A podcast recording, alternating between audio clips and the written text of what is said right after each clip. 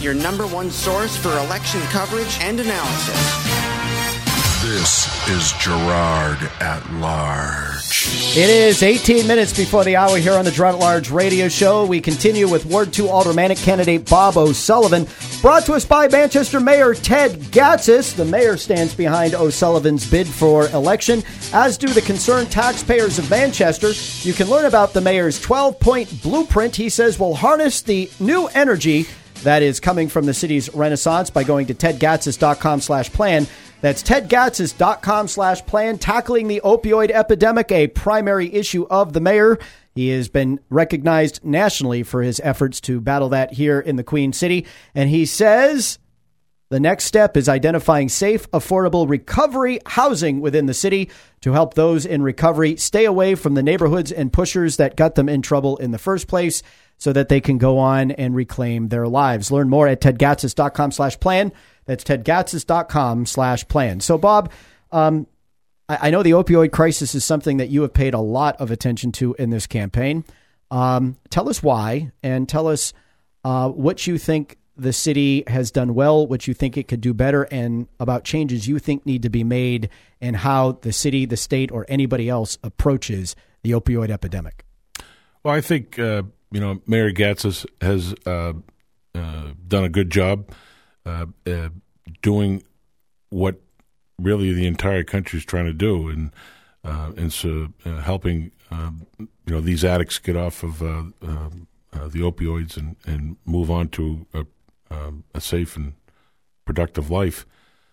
So, you know, the the plan that I talked about, the 30, 60, 90 plan, is not critical of uh, Mayor Gatsas at all. And, and uh, but it's, it's I think just, it's critical of anyone. I think you're raising some very big issues just, on how, and, and you're trying to address frustrations that the mayor, uh, the police chief, the fire chief have with these, uh, say, Good Samaritan laws that don't allow them to act on the scene of a drug overdose to arrest those involved with the obvious drugs that are being um, used there.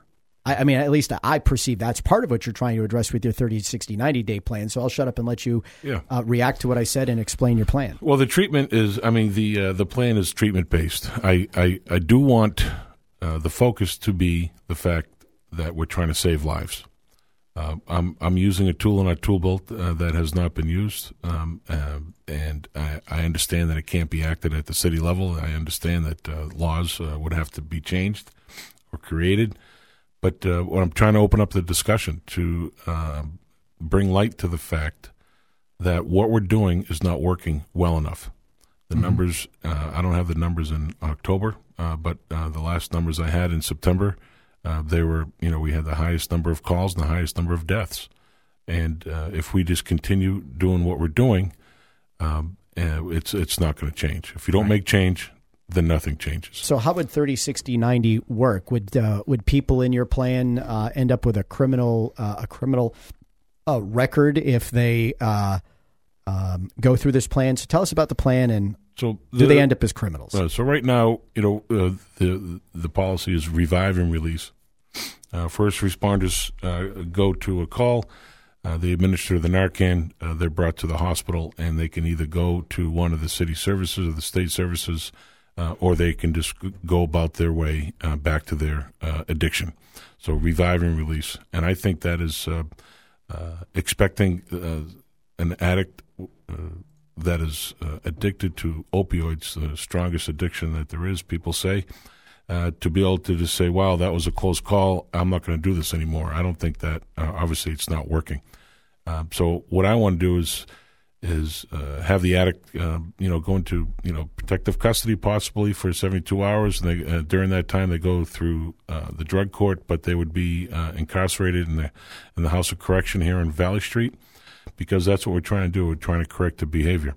And uh, during that time, uh, they go through the drug court so that uh, uh they follow through with their program. They wouldn't have any kind of cr- uh, criminal record. I don't want to have this be a, a punishment. Mm-hmm. I want to be able to have this to be a way for them to access um, uh, a way to their sobriety.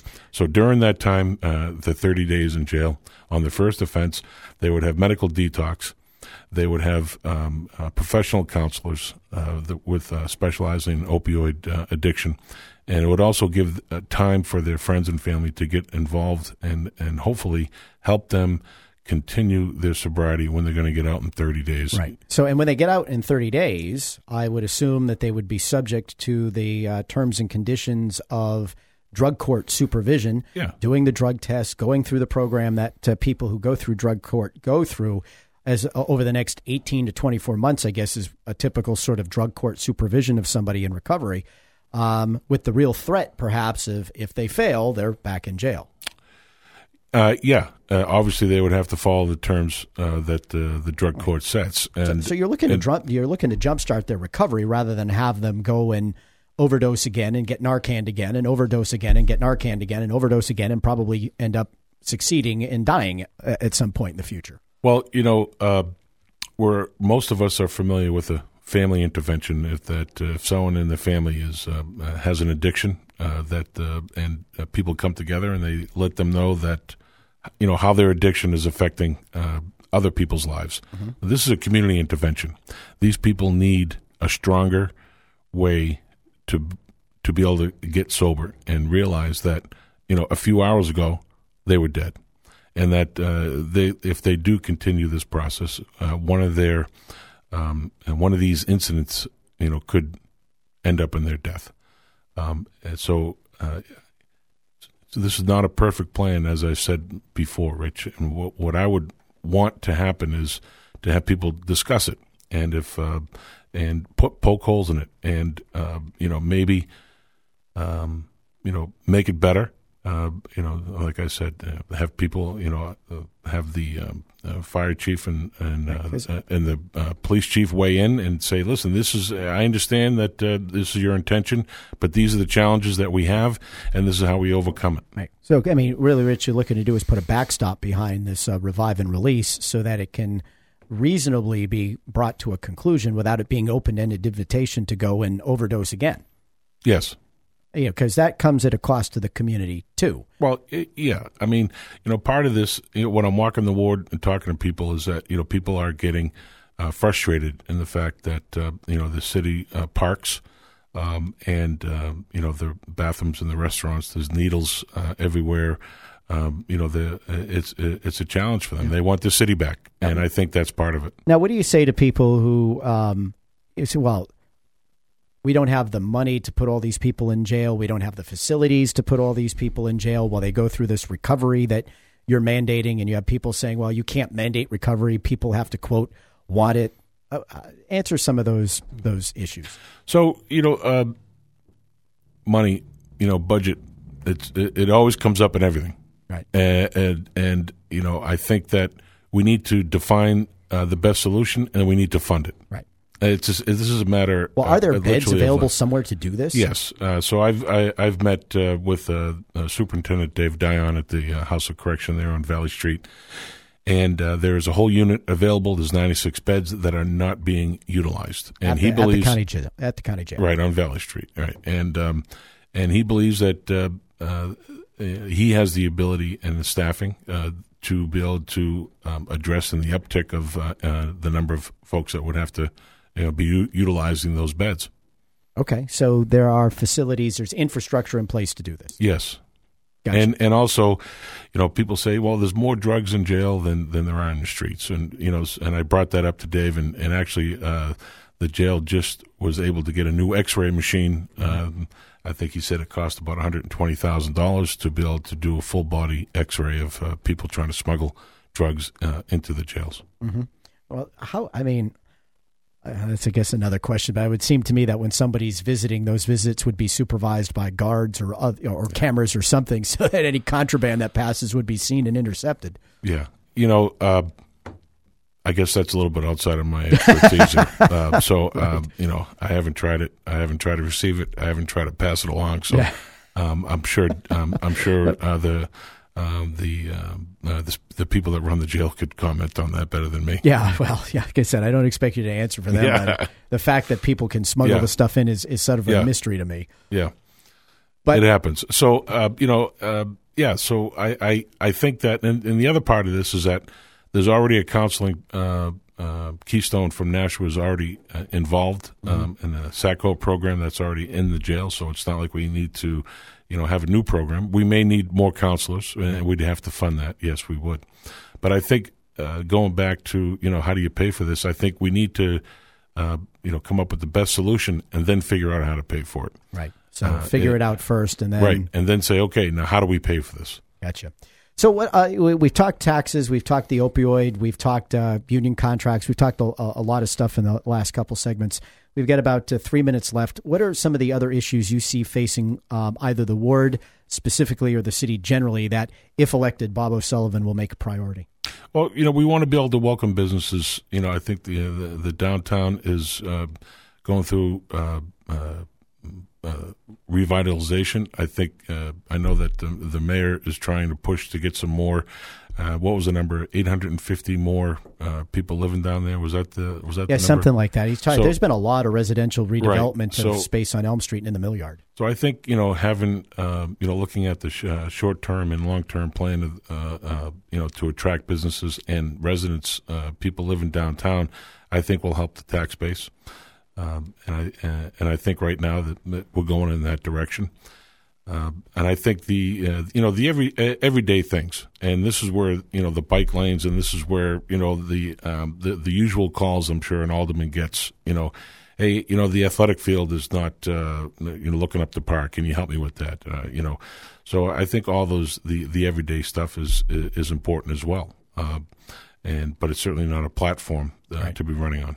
Now, uh, and this might sound like an odd question, but one of the things that I do is I review people's campaign finance reports, and I was struck, given Will's how Will touts his his economic development background as a former chamber executive and all that fun stuff, that um, outside of two hundred bucks that he spent at the the Hippo Press and his filing fees, um, most of the eight to ten thousand dollars that he's spent on websites, databases, mail pieces, things like that have been spent in Iowa, Australia, Israel, Wisconsin, or Minnesota, one of those states, uh, South Carolina.